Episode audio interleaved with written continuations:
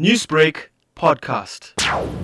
It's quite humbling, I think. I certainly did not expect the level of support I've received in the days since my election. I'm overwhelmed with uh, the support and the goodwill that has poured out from everywhere in the world. And it's encouraged me greatly and given me great courage. I hope to galvanize, you know, all the good energy in this moment to ensure that we work well in favor of the freedom of the press. Now, as an investigative journalist and the various other portfolios you have held in the media field, how will these experiences shape you and what it is that you will bring to the chairmanship? I think that journalism and the media around the world is experiencing a particularly turbulent time. Um, and I think that my experiences in South Africa have allowed me a unique perspective of the media and the potential for journalism to do good and be a force for good in the world. So I think that, you know, from that point of view, the view of being outside of Europe, outside of the US, and having an understanding of, you know, from what we call the global south is very, very important for this role.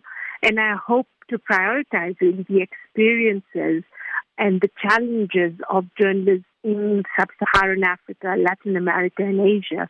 Talking about the challenges that journalists face, if you look at the issues that we have currently in the world with COVID, with war, famine, locally in South Africa with the unrest, how do you believe your experience can affect change? Yeah, I mean, it's not so much about me, really. You know, uh, for me, I want this to mean something for, you know, for my colleagues, for the people with whom I've worked and continue to work, for all, you know, for all the journalists in the region.